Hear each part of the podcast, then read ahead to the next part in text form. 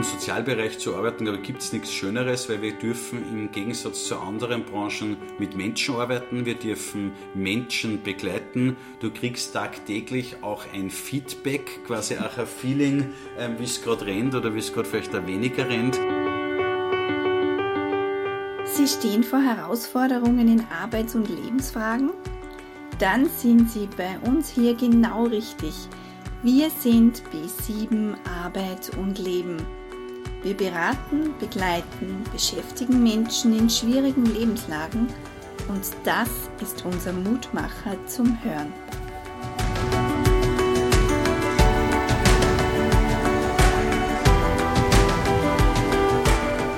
Herzlich willkommen, liebe Hörerinnen und Hörer, zur heutigen Folge.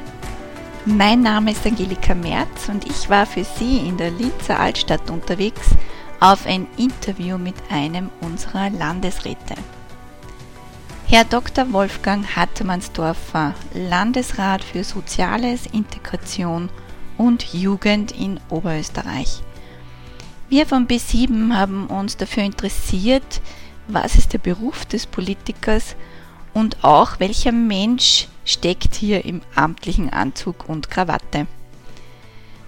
In welcher Schulbankreihe saß unser Landesrat, was die Schulmilchaktion mit Politik zu tun hat, wie er als Mensch der Öffentlichkeit seine Freizeit verbringt, welche Werte, Vorbilder haben ihn geprägt und warum ein multikolorer Freundeskreis wichtig ist.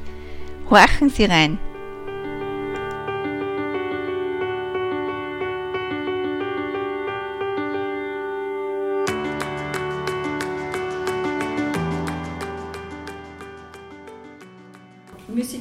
Gemeinsam mit Herrn Dr. Hartmannsdorfer, den Landesrat für Integration, Soziales und Jugend. Erst einmal herzlichen Dank für die Möglichkeit und für die Zeit. Ja, ich sage danke fürs Interesse. Für unseren Podcast, wir sind ein Berufsfeld unterwegs, interessiert uns, wer steckt da dahinter und wie kommt man auch zu dem Beruf als Politiker. Wie war denn Ihr schulischer und beruflicher Werdegang, wenn Sie da jetzt zurück, zurückschauen? Also ähm, aufgewachsen ähm, in Linz-Dornach, ähm, in die Volksschule in der Mengerstraße gegangen, dann im Europagymnasium Auhof, ähm, Bundesheer und dann an der Linz-Universität studiert mit zahlreichen Auslandsaufenthalten und schlussendlich in der Politik gelandet, nicht ganz unüberraschend. Wann ist das Interesse für die Politik entstanden? Es war immer schon so, dass ich mich immer schon für die Gemeinschaft und für die Allgemeinheit interessiert und engagiert habe, im Ehrenamt oder eben auch in der Schule, wie eben beispielsweise bei der Spielothek ähm, oder mit der Schulmilchaktion mhm. ähm, oder mit der Fotoaktion. Irgendwie hat er die, die Klassenfotoaktion organisieren müssen.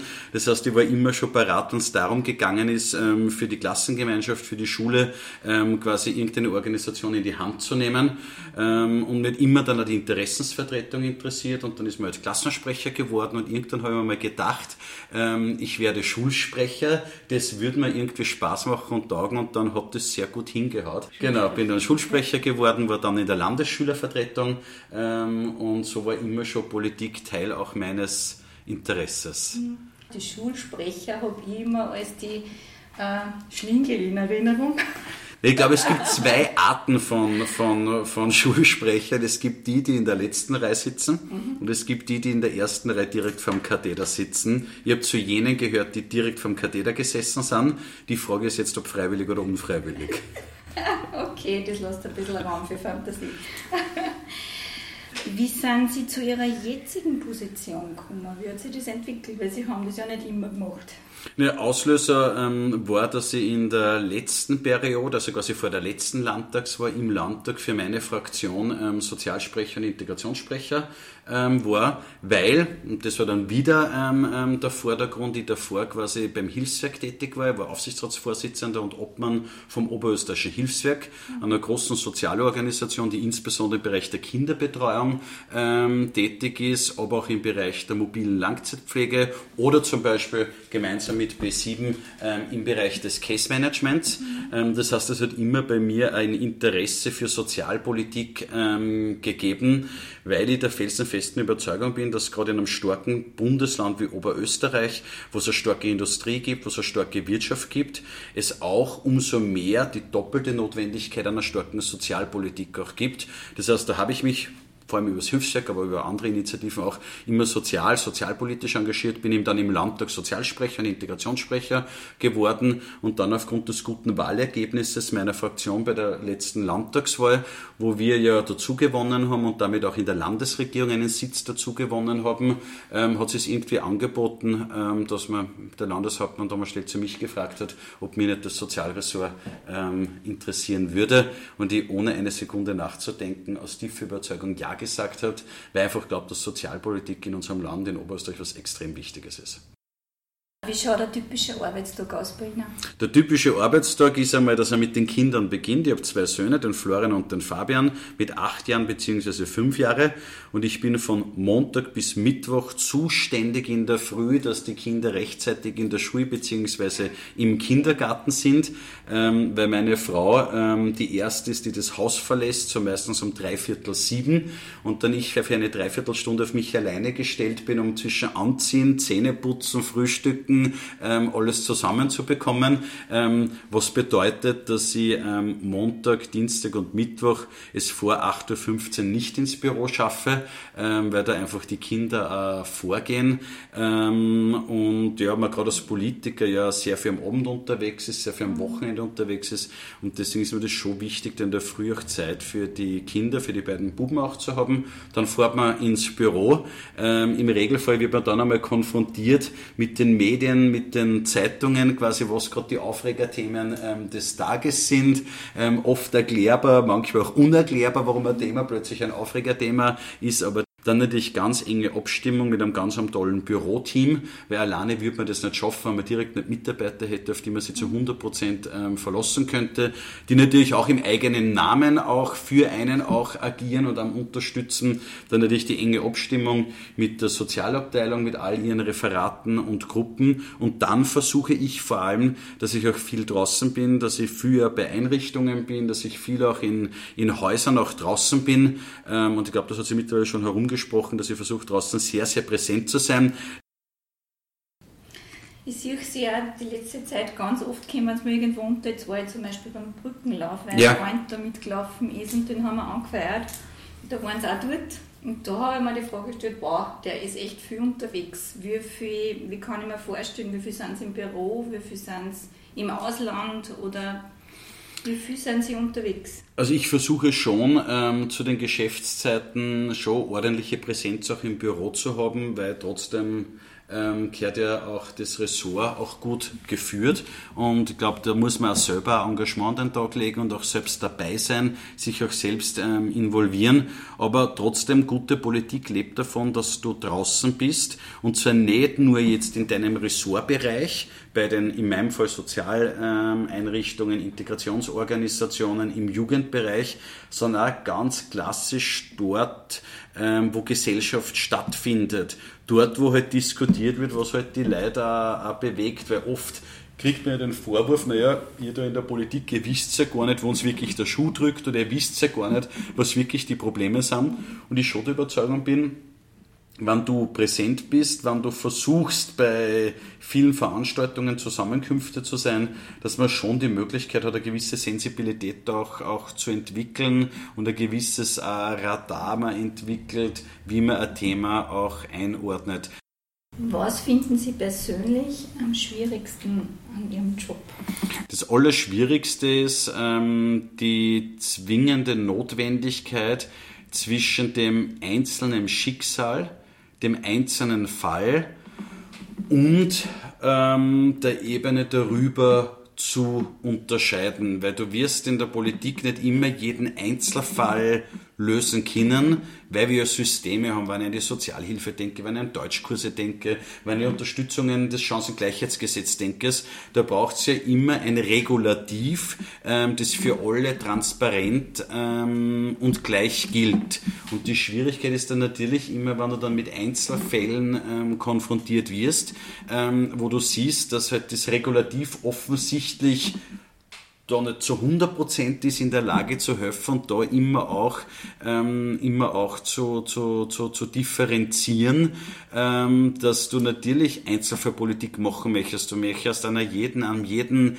Einzelnen helfen das ist, glaube ich, oft die, die ganz, ganz ähm, große Herausforderung, die ja oft persönlich sehr, sehr ähm, nahe geht, der einen persönlich ja oft sehr, sehr beschäftigt, aber sie dann da wieder zu versuchen, einigermaßen ähm, zu dissoziieren, ist aber nichts anderes als bei jeder Sozialarbeiterin oder, oder Sozialarbeiter. Ich glaube, das ist wurscht, ob du jetzt direkt in der Betreuung, in der Pflege, in der Beratung im Sozialbereich tätig bist ähm, oder in einer Managementfunktion oder in der Politik. Wir alle haben das gleiche Thema. In der Beratung bist du auch mit dem Einzelschicksal konfrontiert, musst aber trotzdem trotzdem dann auch immer, immer auch mit ähm, ähm, systemisch auch denken. Und das ist natürlich eine ganz eine große Herausforderung. Ja. Gibt es irgendein Erlebnis oder irgendwas Prägendes, was Sie dazu inspiriert hat, speziell ja, in diesem Amt tätig zu sein? Es war natürlich meine Tätigkeit beim Oberösterreichischen Hilfswerk ähm, als Aufsichtsratsvorsitzender ähm, und da haben mich am meisten begeistert ähm, die Projekte, die im Bereich der Jugendbeschäftigung waren. Ähm, aus dem ganz einfachen Grund, weil das alles so, so transparent, ähm, so klar und so sichtbar bar, bar macht. Ne? Es macht halt einfach einen Unterschied, ob du als junger Mensch die Chance bekommst, bei all deinen Herausforderungen, äh, mit denen du konfrontiert bist, hast du eine Chance, am ersten Arbeitsmarkt unterzukommen, hast du die Möglichkeit auf ein möglichst selbstbestimmtes, ähm, eigenständiges Leben. Das heißt, das war eigentlich das, dieser Bereich beim Hilfswerk, der mir am meisten auch ähm, geprägt hat. Und viel mehr mich persönlich, wie gesagt, waren eben die, die prägenden Momente, alles was in Richtung Produktionsschulen geht, alles was in die, in die Richtung geht, junge Menschen ähm, zu begleiten, von der Lernbegleitung angefangen bis hin zur Suchberatung, ähm, da einfach in diesem quasi Entwicklungsprozess, in diesem Begleitungsprozess da zu sein, um eben zu sagen, schau, wir dann möglichst viel, wir dann alles, damit du ähm, auch möglichst selbstbestimmt ähm, auch leben kannst. Und das ist irgendwie der Wunsch von einem jeden von uns. Ja. Was haben Sie bis jetzt äh, lernen dürfen, was für Sie wichtig war? dass wir super Partnerinnen und Partner in der sozialen Landschaft haben, in allen Bereichen, mhm. ähm, dass es ein gutes Miteinander gibt, dass man offen aufgenommen wird, dass man respektiert wird in all seinen unterschiedlichen Sichtweisen und dass alle miteinander ein Interesse haben. Jeder hat das Interesse, dass uns morgen ein Stückel besser geht. Ähm, gelingt nicht jeden Tag, weil es Entwicklungen gibt, wenn es der international anschaust, was sie gerade alles tut, wo es immer wieder auch, auch herbe Rückschläge gibt. Aber ich glaube, dass die Gesellschaft einfach stark genug ist mit dem Ziel, gerade bei uns in Oberösterreich, da die Dinge schon zum Positiven zu verändern. Welche Werte begleiten Sie dadurch? Das sind, glaube ich, auch die, die, die, die Grundwerte meiner, meiner ideologischen Überzeugung. Natürlich das klare Bekenntnis ähm, zur Leistung, ähm, das klare Bekenntnis zur Verantwortung und das klare Bekenntnis zur Solidarität. Ähm, das ist auch mein Wertebild, das ist auch mein ähm, Gesellschaftsbild, dass äh, jede und jeder von uns ähm, schon auch die Verantwortung hat, zu leisten, sich einzubringen, ähm, aus dem dann auch eine gesamtgesellschaftliche Verantwortung nicht nur für das eigene Leben ähm, abzuleiten ist und schlussendlich die Solidarität, dass es halt Leute gibt, die nicht so leisten können wie du, aber die genauso einzigartig sind in ihrer Menschenwürde und für die dann auch ähm, man eine ganz besondere Verantwortung hat. Ja. Jetzt haben wir ja Arbeitskräftemangel oder Fachkräftemangel in ganz vielen Bereichen, auch im Sozialbereich, im Pflegebereich. Was würden Sie Menschen für Tipps mitgeben, die Sie für den Sozialbereich interessieren? Also im Sozialbereich zu arbeiten, glaube ich, gibt es nichts Schöneres, weil wir dürfen im Gegensatz zu anderen Branchen mit Menschen arbeiten, wir dürfen Menschen begleiten. Du kriegst tagtäglich auch ein Feedback, quasi auch ein Feeling, ähm, wie es gerade rennt oder wie es gerade vielleicht auch weniger rennt. Ähm, und das ist, glaube ich, schon etwas, was unsere Branche, unseren Beruf einzigartig macht, mit Leuten arbeiten zu dürfen. Nicht an der Maschine zu stehen, ähm, nicht am Computer zu sitzen. Na klar, bei uns sitzen auch viele am Computer, aber darüber hin hinaus schon dieses ähm, tiefergehende, da auch Menschen begleiten zu dürfen, mit Menschen ähm, auch arbeiten zu dürfen. Ähm, das glaube ich schon das Besondere und das Einzigartige. Und ich glaube, das müssen wir selbstbewusst auch in den Vordergrund ähm, stellen. Es kämpfen alle Branchen mit Personalmangel. Das haben alle. Das ist ja jetzt nichts Besonderes über den Sozialbereich. Auch jede Branche. Es gibt keine Branche, wo es zu wenig Mitarbeiterinnen und Mitarbeiter gibt. Und ich glaube, wir können uns selbstbewusst hinstellen und sagen, wir haben einen enorm schönen, erfüllenden Job, eine schöne Tätigkeit ähm, und das könnte aber manchmal durchaus selbstbewusster ähm, auch darstellen. Was glauben Sie, dass äh, also welche Eigenschaften sind wichtig, wenn man in dem Bereich arbeiten muss? Die Empathie. Die Empathie. Die Empathie. Welche Rolle spielen für Sie persönlich die Familie, die Freunde und vor allem, wie bringen Sie das ein Ausgleich mit Ihrem Job? Äh, ohne einem persönlichen Umfeld, ähm, das ein gewisses Verständnis für dein Tun, für deine Tätigkeit, auch für die zeitliche Belastung und auch wenn du daheim bist, da scheppert halt ständig das Telefon ähm, und du bist nicht immer ganz bei der Sache, wird sowieso nicht ähm, funktionieren. Und ich glaube, das kann man gar nicht auch ähm, genug wertschätzen. Ähm, und ich glaube, das persönliche Umfeld ist ein ganz ein wesentliches, insbesondere als Politikerin oder als Politiker, weil in diesem Umfeld kriegst du sehr ungeschminkt ähm, Feedback und Rückmeldungen. Ähm, meine Frau ähm, ist Kindergärtnerin ähm, im Linzer Süden. Ähm, da kriege ich ähm, sehr regelmäßig die wahren Herausforderungen der Integration sehr ungeschminkt am Küchentisch auch serviert. Ähm, und das ist, glaube ich, schon wesentlich, da eine gewisse Sensibilität auch zu haben. Und das ist immer abhängig davon, was wird da mitgeteilt. Und ganz, ganz wesentlich in der Politik sind echte gute Freunde. Ähm, es gibt in der Politik viele Menschen, ähm, mit denen man im Kontakt steht, wo es natürlich unterschiedliche ähm, Motive, Bedürfnislagen gibt. Umso wichtiger sind ganz, ganz echte Freunde, die die nicht als Landesrat sehen, die die nicht als Politikerin, als Politiker sehen, sondern in dem Fall als Wolfgang sehen und da halt klar auch Feedbacks geben. Und nachdem ich einen hochpolitischen Freundeskreis habe, wird auch sehr, sehr viel politisiert. Ja. Es sind nicht nur Schwarze, das ist auch wesentlich, ah, okay. dass man sie nicht nur monokolor ähm, bewegt. Ja. Was haben Sie für Hobbys? Also ich gehe sehr gerne laufen. Ähm, ähm, wir haben einen Hund, den Tobi, mittlerweile ein alter Herr mit zwölf Jahren, ein Bracken Schäfermischling der mittlerweile ungefähr so graue Barthaare hat ähm, wie meine Haare selbst ähm, und der irgendwie jeden Tag sich freut, egal wann man heimkommt, ähm, steht er schon bei der Tür und wartet, dass noch quasi die letzte Gasserunde gegangen wird. Und egal wann es ist und auch wenn es zwei Uhr in der Früh ist, ähm, gehe nur eine kleine Runde mit ihm und das ist auch gut, weil es schon irgendwie beim Oberkommen, ähm, beim Runterfahren ganz massiv auch hilft. Das heißt, ähm, das Draußensein, das in der Natur sein, ähm, Fixpunkt natürlich ähm, die Buben, der Florian und der Fabian, wo ich auch versuche in regelmäßigen Abständen, dass wir unsere Männererlebnisse haben, damit es auch einen Vater gibt, der auch spürbar ist, wo man sagt, so, heute ist einmal nichts, jetzt packen wir uns ein und fahren in den Zoo nach Wien mit dem Zug, um da auch entsprechende Erlebnisse auch zu, zu haben, was mir extrem wichtig ist. Ja. Jetzt sind Sie da in, in unserer Gegend sehr, sehr bekannt. Wie schaut das aus, wenn Sie das Haus verlassen? Kennt man Sie dann ohne Anzug? Dann sind Sie eher Schwabe? Freizeitaktivitäten in der Umgebung, dass äh, ja, eine Ruhe haben oder Intimität. Also dort, wo ich daheim bin, ähm, ist das Gott sei Dank alles sehr, sehr entspannt. Da kennt man sie ähm, über die diversen Veranstaltungen, Feste, auch über das Ehrenamt. Das heißt, da weiß ja jeder, wer wer ist. Da ist es Gott sei Dank jetzt keine große ähm, Herausforderung.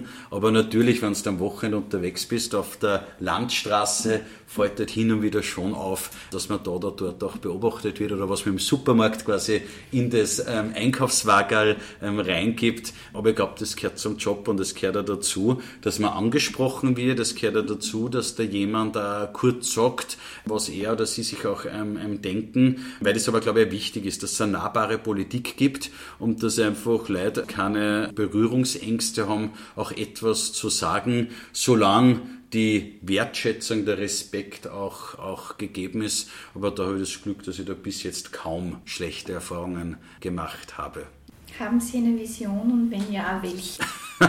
mit Visionen soll man immer, immer vorsichtig sein. Ich glaube, die größte Herausforderung ist, dass wir unseren Sozialbereich auch so aufstellen, dass insbesondere der demografische Wandel gut abgebildet ist. Auf der einen Seite, was natürlich unsere Mitarbeiterinnen und Mitarbeiter betrifft, aber natürlich, was halt auch das Hauptthema betrifft, der Pflege, der Betreuung der älteren Generation. Da glaube ich, sind wir wirklich in einem riesengroßen Umbruch. Da werden, glaube ich, auch einige Paradigmenwechsel auch vor uns ähm, stehen, weil sich die Gesellschaft einfach einfach schlichtweg ganz rapide ähm, auch verändert. Ich glaube, da geht es darum, das möglichst gut auch zu begleiten und aber eine andere Herausforderung, denke im Integrationsbereich, ne, wie kann Integration gelingen, dass wir möglichst wenig Parallelgesellschaften haben. Im Idealfall natürlich keine haben, aber ich glaube, da muss man immer aufpassen zwischen ähm, Idealismus, Visionen und auch klare, klare Ziele, dass Gesellschaften Herausforderungen haben, dass es in Gesellschaften Probleme gibt, aber deswegen ist es umso wichtiger, die ganz klar zu benennen und daran zu arbeiten.